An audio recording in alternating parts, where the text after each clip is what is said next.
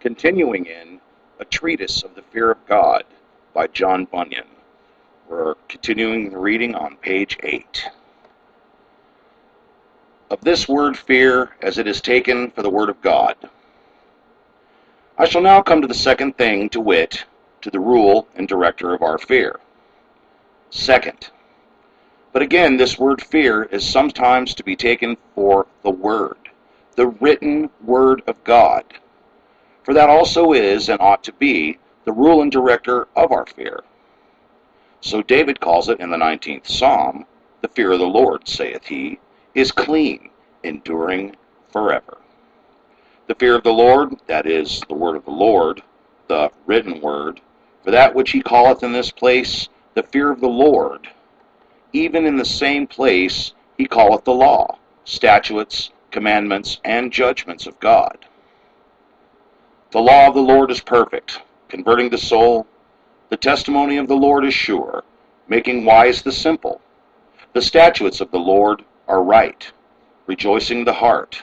The commandment of the Lord is pure, enlightening the eyes. The fear of the Lord is clean, enduring forever. The judgments of the Lord are true and righteous altogether. All these words have respect to the same thing, to wit, to the Word of God, jointly designing the glory of it. Among which phrases, as you see, this is one. The fear of the Lord is clean, enduring forever. This written word is therefore the object of a Christian's fear. This is that also which David intended when he said, Come, ye children, Hearken unto me. I will teach you the fear of the Lord. Psalm 34, 11.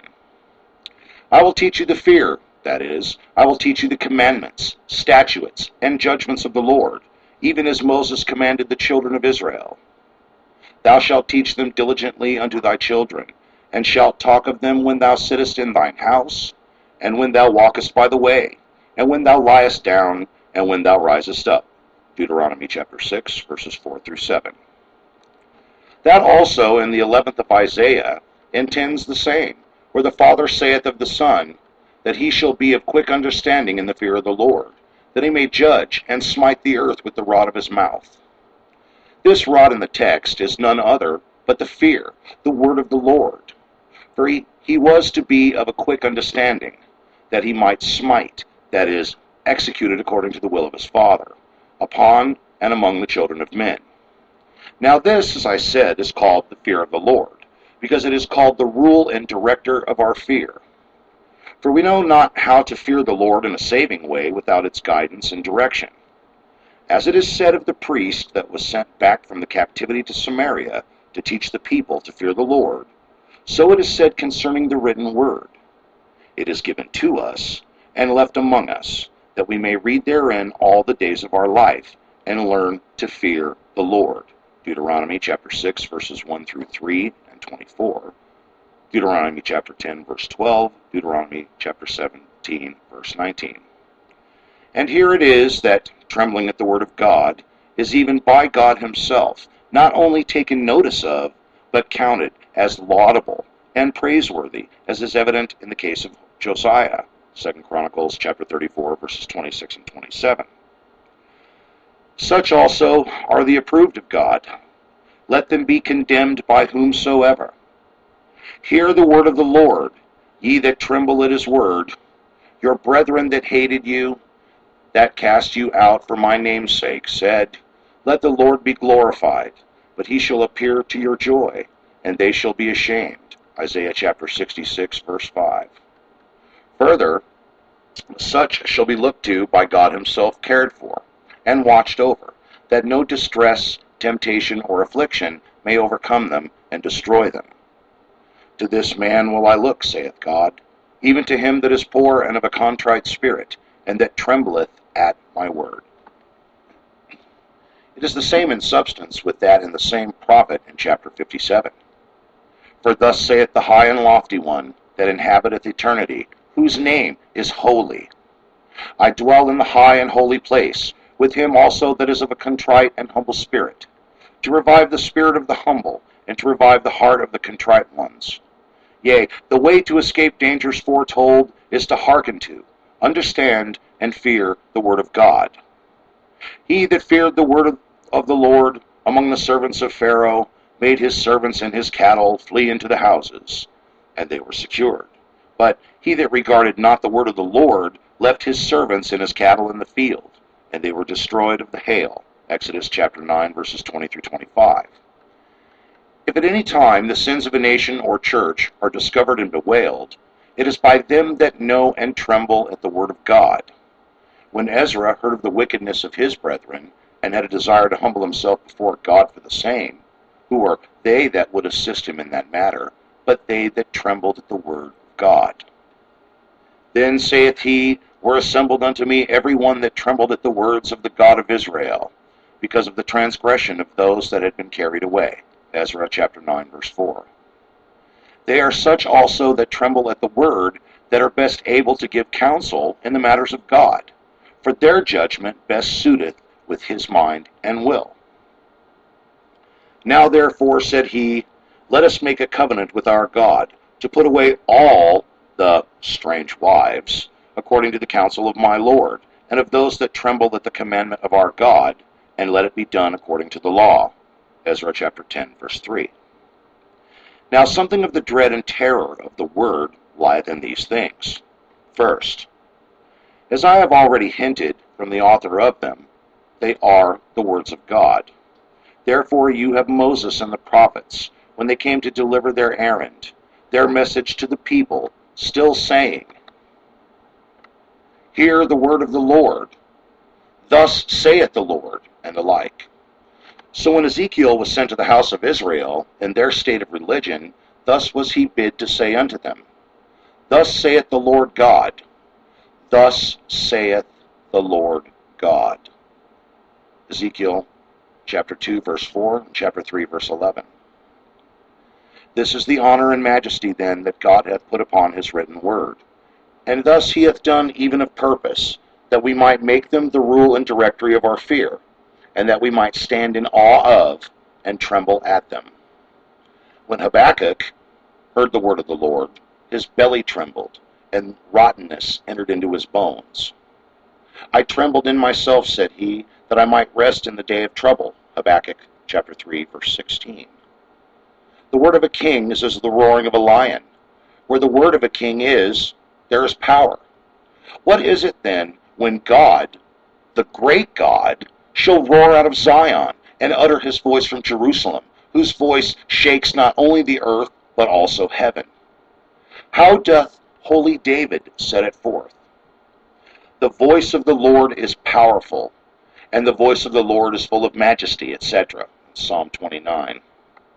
Second, it is a word that is fearful and may well be called the fear of the Lord because of the subject matter of it, to wit, the state of sinners in another world.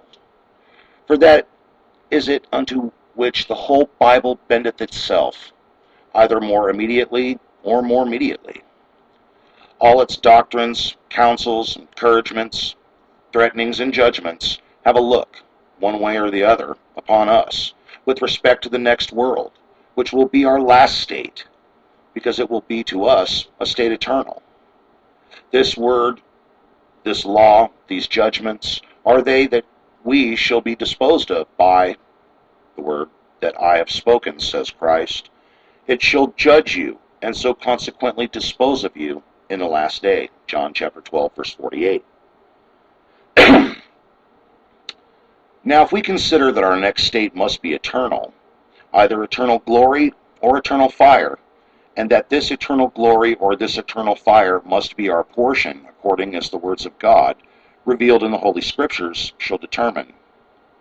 Who will not but conclude that therefore the words of God are they which we should tremble, and they by which we should have our fear of God guided and directed, for by them we are taught how to please Him in everything.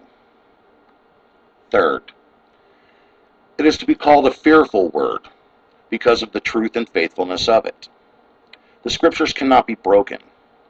Here they are called the scriptures of truth, the true sayings of God, and also the fear of the Lord, for that every jot and tittle thereof is forever settled in heaven, and stand more steadfast than doth the world.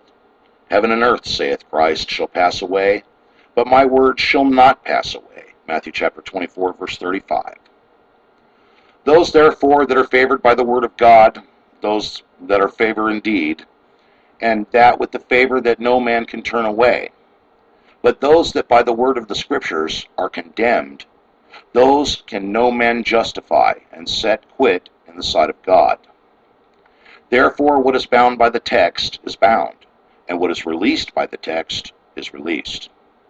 Also, the bond in release is unalterable. Jan- Daniel chapter 10, verse 21, Revelation 19, verse 9, Matthew 24, verse 35, Psalm 119, verse 89, John chapter 10, verse 35. This, therefore, calleth upon God's people to stand more in fear of the word of God than of all the terrors in the world. There wanteth even in the hearts of God's people a greater reverence of the word of God than to this day appeareth among us. And this, let me say, that want of reverence of the word is the ground of all disorders that are in the heart, life, conversation, and in Christian communion. Besides, the want of reverence of the word is the ground of all disorders that are in the heart, life, conversation, and in Christian, and in Christian communion. Besides, the want of reverence of the word layeth men open to the fearful displeasure of God. Whoso despiseth the word shall be destroyed, but he that feareth the commandment shall be rewarded. Proverbs 13, verse 13.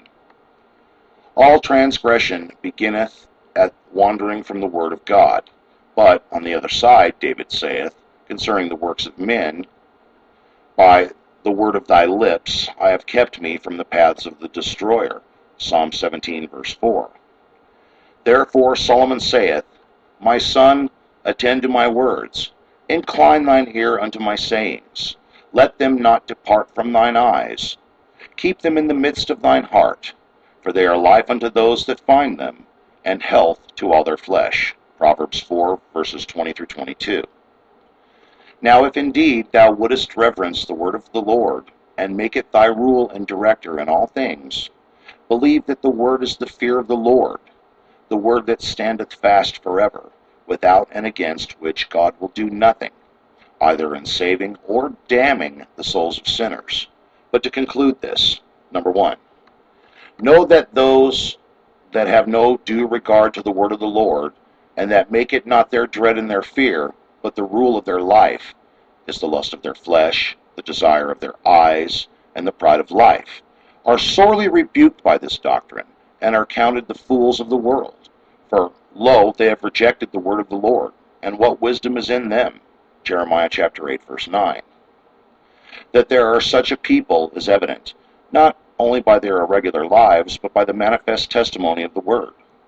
As for the word of the Lord, said they to Jeremiah, that thou hast spoken to us in the name of the Lord, we will not hearken unto thee, but we will certainly do whatsoever thing goeth forth out of our own mouth.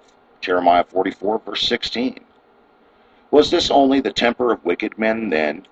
Is it not the same spirit of rebellion amongst us in our days? Doubtless there is, for there is no new thing. The thing that hath been, it is that which shall be, and that which is done is that which shall be done. And there is no new thing under the sun. Ecclesiastes 1 verse 9. Therefore, as it was then, so it is with many in this day. As for the word of the Lord, it is nothing at all to them, their lusts, and whatsoever proceedeth out of their own mouths that they will do, that they will follow. Now such will certainly perish in their own rebellion, for this is the sin of witchcraft. It was the sin of Korah and his company, and that which brought upon them such heavy judgments. Yea, and they are made a sign that thou shouldest not do as they, for they perished, because they rejected the word, the fear of the Lord, from among the congregation of the Lord. And they became a sign. The word which thou despisest still abideth to denounce its woe and judgment upon thee. And unless God will save such with the breath of his word, and it is hard trusting to that, they must never see his face with comfort. 1 Samuel 15, verses 22 and 23, Numbers 26, verses 9 and 10. Number 2. Are the words of God called by the name of the fear of the Lord? Are they so dreadful in their receipt and sentence? Then this rebukes them that esteem the words and things of men more than the words of God, as those do who are drawn from their respect of and obedience to the word of God, by the pleasures or threats of men. Some there be who verily will acknowledge the authority of the word, yet will not stoop their souls thereto. Such, whatever they think of themselves, are judged by Christ to be ashamed of the word, wherefore their state is damnable as the other. Whosoever saith he shall be ashamed of me and of my words in this adulterous and sinful generation, of him also shall the Son of Man be ashamed when he cometh in the glory of the Father with the holy angels. Mark chapter 8, verse 38. Number 3. And if these things be so, what will become of those that mock at and professedly contemn the words of God, making them as a thing ridiculous and not to be regarded? Shall they prosper that do such things? From the promises, it is concluded that their judgment now of a long time slumbereth not, and when it comes, it will devour them without remedy. 2 Chronicles 36:15. If God, I say, hath put that reverence upon his word as to call it the fear of the Lord, what will become of them that do what they can to overthrow its authority, by denying it to be his word, and by raising cavils against its authority? Such stumble indeed at the word being appointed thereunto, but it shall judge them in the last day. 1 Peter chapter 2 verse 8, John chapter 12 verse 48. But thus much for this. Of several sorts of fear of God in the heart of the children of men. Having thus spoken of the object and rule of our fear, I should now come to speak of fear as it is a grace of the Spirit of God in the hearts of his people. But before I do that, I shall show you that there are diverse sorts of fear besides. For a man being a reasonable creature, and having even by nature a certain knowledge of God, hath also naturally something of some kind of fear of God at times, which, although it be not that which is intended in the text, yet ought to be spoken to, that that which is not right may be distinguished from that that is. There is, I say, several sorts or kinds of fear in the hearts of the sons of men. I mean, besides that fear of God that is intended in the text, and that accomplish or that accompanieth eternal life. I shall here make mention of three of them. First, there is a fear of God that flows even from the light of nature. Second, there is a fear of God that flows from some of his dispensations to men, which yet is neither universal nor saving. Third, there is a fear of God in the heart of some men that is good and godly, but doth not forever abide so. To speak a little to all these before I come to speak of fear, as it is a grace of God in the hearts of his children. And, first, to the first, to wit, that there is a fear of God that flows even from the light of nature. A people may be said to do things in a fear of God when they act toward one another in things reasonable and honest between man and man, not doing that to others they would not have done to themselves. This is that fear of God which Abraham thought the Philistines had destroyed in themselves, when he said of his wife to Abimelech, She is my sister. For when Abimelech asked Abraham why he said of his wife, She is my sister, he replied, saying, I thought surely the fear of God is not in this place, and they will slay me for my wife's sake. Genesis 20, verse 11. I thought verily that in this place men had stifled and choked that light of nature that is in them at least so far forth as not to suffer it to put them in fear, when their lusts were powerful in them to accomplish their ends on the object that was present before them. But this I will pass by and come to the second thing, namely, second, to show that there is a fear of God that flows from some of his dispensations to men, which yet is neither universal nor saving. This fear, when opposed to that which is saving, may be called an ungodly fear of God. I shall describe it by these several particulars that follow. Number one, there is a fear of God that causeth a continual grudging, discontent, and heart risings against God under the hand of God, and that is when the dread of God is, co- is his coming upon men to deal with them for their sins, is apprehended by them. And yet, by this dispensation, they have no change of heart to submit to God thereunder. The sinners under this dispensation cannot shake God out of their mind, nor yet graciously tremble before him. But through the unsanctified frame that they are now in, they are afraid with ungodly fear, and so, in their minds, let fly against him. This fear oftentimes took hold of the children of Israel when they were in the wilderness in their journey to the promised land. Still, they feared that God in this place would destroy them, but not with the, that fear that made them willing to submit for their sins to the judgment which they fear, but with that fear that made them let fly against God. This fear showed itself in them even at the beginning of their voyage, and was rebuked by Moses at the Red Sea. But it was not there, nor yet at any other place, so subdued that it would rise again in them at times to the dishonor of God and the anew of making them guilty of sin before him. Exodus chapter 14 verses 11 through 13 and Numbers chapter 14 verses 1 through 9. This fear is that which God said he would send before them in the day of Joshua, even a fear that should possess the inhabitants of the land, to wit, a fear that should arise for that faintness of heart that they should be swallowed up of, at their apprehending of Joshua and his approaches toward them to destroy him, to destroy them. I will send my fear before thee, and will destroy all the people to whom thou shalt come, and I will make all thine enemies turn their backs unto thee. Exodus chapter 23, verse 27. This day, says God, will I begin to put the dread of thee and the fear of thee upon the nations that are under the whole heaven, who shall hear report of thee, and shall tremble, and be in anguish because of thee. Deuteronomy chapter 2, verses 25, uh, and chapter 11, verse 25. Now this fear is also, as you here see, called anguish, and in another place, an hornet, for it and the soul that it falls upon do greet each other as boys and bees do.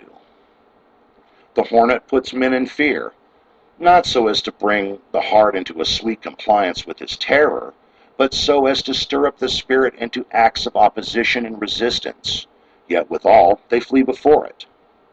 I will send hornets before thee, which shall drive out the Hivite, etc. Exodus 23, verse 28. Now this fear, whether it be wrought by misapprehending of the judgments of God, as in the Israelites, or otherwise as in the Canaanites, yet ungodliness is the effect thereof, and therefore I call it an ungodly fear of God. For it stirreth up murmurings, discontents, and heart risings against God, while he with his dispensations is dealing with them. Number two, there is a fear of God that driveth the man away from God. I speak not now of the atheist, nor of the pleasurable sinner, nor yet of these. And that fear that I spoke of just now, I speak now of such who, through a sense of sin and of God's justice, fly from him of a slavish, ungodly fear. This ungodly fear was that which possessed Adam's heart in the day that he did eat of the tree concerning which the Lord has said unto him, In the day that thou eatest thereof, thou shalt surely die. For then was he possessed with such a fear of God as made him seek to hide himself from his presence. I heard, said he, thy voice in the garden, and I was afraid because I was naked and I hid myself. Genesis chapter 3, verse 10. Mind it, he had a fear of God, but it was not godly. It was not that that made him afterwards submit himself unto him, for that would have kept him from not departing from him, or else have brought him to him again with bowed, broken, and contrite spirit. But this fear, as the rest of his sin, managed his departing from his God, and, pursued him to provoke him still to do so, so to do. By it he kept himself from God. By it his whole man was carried away from him. I call it ungodly fear because it begat in him ungodly apprehensions of his Maker because it confined Adam's conscience to the sense of justice only, and consequently to despair. The same fear also possessed the children of Israel when they heard the law delivered to them on Mount Sinai, as is evident, for it made them that they could neither abide his presence nor hear his word. It drove them back from the mountain. It made them, saith the apostle to the Hebrews, that they could not endure that which was commanded. Hebrews chapter 12, verse 20. Wherefore this fear Moses rebukes and forbids their giving way thereto. Fear not, said he, but had that fear been godly, he would have encouraged it, and not forbid and rebuke it as he did. Fear not, said he, for God is come to prove you. They thought otherwise. God, saith he, is come to prove you, and that his fear may be before your faces. Therefore, that fear that already had taken possession of them was not the fear of God, but a fear that was of Satan, of their own misjudging hearts, and so a fear that was ungodly. Exodus chapter 20, verses 18 through 20. Mark you, here is a fear and a fear, a fear forbidden and a fear commended. A fear forbidden because it engendered their hearts to bondage and unto ungodly thoughts of God and of his word it made them that they could not desire to hear God speak to them any more, as is in verses 19 through 21. Many also at this day are possessed with this ungodly fear, and you may know them by this. They cannot abide conviction for sin, and if at any time the word of the law, by the preaching of the word, comes near them, they will not abide that preacher, nor such kind of sermons any more. They are, as they deem, best at ease, at ease when furthest off of God and of the power of His Word. The Word preached brings God nearer to them than they desire He should come, because whenever God comes near, their sins by Him are manifest, and so is the judgment too that to them is due. Now these not having faith in the mercy of God through Christ, nor that grace that tendeth to bring him bring them to him, they cannot but think of God amiss, and their so thinking of him makes them say unto him, Depart from us, for we desire not the knowledge of thy ways. Job chapter 21, verse 14. Wherefore their wrong thoughts of God beget in them this ungodly fear. And again, this ungodly fear doth maintain in them the continuance of these wrong and unworthy thoughts of God. And therefore through that devilish service wherewith they strengthen one another, the sinner, without a miracle of grace, prevents him, and is drowned in destruction and perdition. It was this ungodly fear of God that carried Cain from the presence of God into the land of Nod, and that put him there upon any carnal, worldly business, if perhaps he might by so doing stifle convictions of the majesty and justice of God against his sin and so live the rest of his vain life in the more sinful security and fleshly ease. This ungodly fear is that also which Samuel perceived at the people's apprehension of their sin, to begin to get hold of their hearts. Wherefore he, as Moses before him, quickly forbids their entertaining of it. Fear not, said he, ye have done all this wickedness, yet turn not aside from following the Lord. For to turn them aside from following of him was the natural tendency of this fear. But fear not, said he, that is with that fear that tendeth to turn you aside. Now I say, the matter that this fear worketh upon, as Adam and the Israelites mentioned before, was their sin. You have sinned, says he, that is true, yet turn not aside, yet fear not with that fear that would make you so do. 1 Samuel chapter 12, verse 20. Note, by the way, sinner, that when the greatness of thy sins, being apprehended by thee, shall work in thee that fear of God, as shall incline thy heart to fly from him, thou art possessed with the fear of God that is ungodly, yea, so ungodly that not any of thy sins for heinousness may be compared therewith, as might be made manifest in many particulars. But Samuel, having rebuked this fear, presently sets before the people another, to wit, the true fear of God. Fear the Lord, says he, serve him with all your heart. Verse 24. And he giveth them this encouragement so to do. For the Lord will not forsake his people, This ungodly fear is that which you read of in Isaiah chapter 2 and in many other places. And God's people should shun it as they would shun the devil, because its natural tendency is to forward the destruction of the soul in which it has taken possession. Number three, there is a fear of God which, although it hath not in it that power as to make men flee from God's presence, yet it is ungodly, because even while they are in the outward way of God's ordinances, their hearts are by it quite discouraged from attempting to exercise themselves in the power of religion. Of this sort are they which dare not cast off the hearing, reading, and discourse of the word as others, no, nor the assembly of God's children for the exercise of other religious duties. For their conscience is convinced this is the way and worship of God.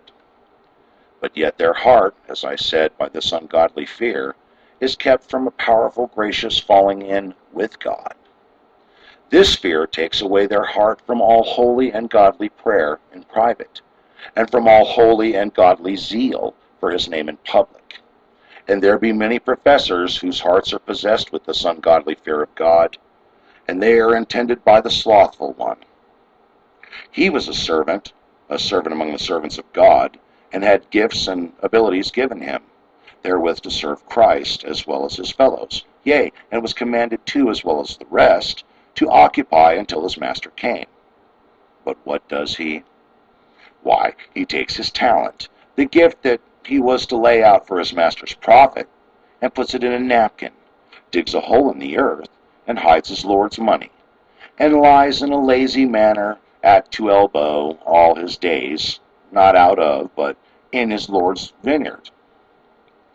For when he came among the servants also at last, by which it is manifest that he had not cast off his profession, but was slothful and negligent while he was in it.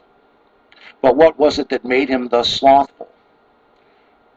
What was it that took away his heart while he was in the way?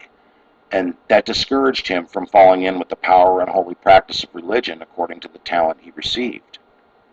Why, it was this. He gave way to an ungodly fear of God, and that took away his heart from the power of religious duties.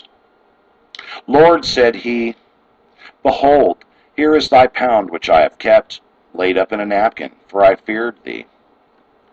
Why, man, doth the fear of God make a man idle and slothful? No, no, that is, if it be right and godly. This fear was therefore evil fear.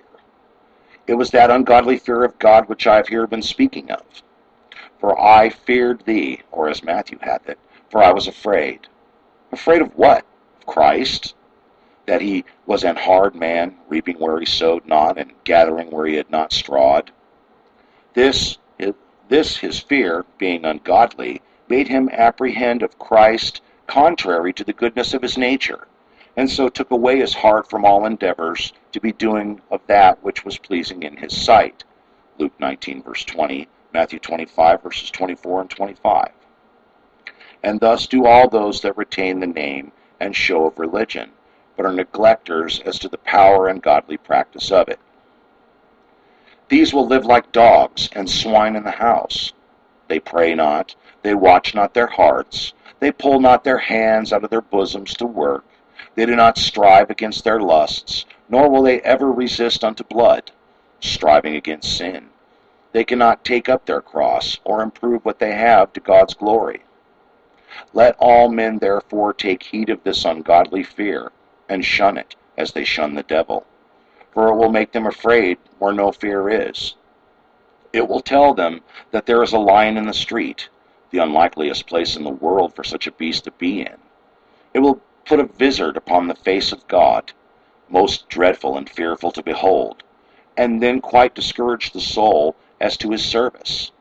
So it served the slothful servant, if thou entertainest it and givest way thereto.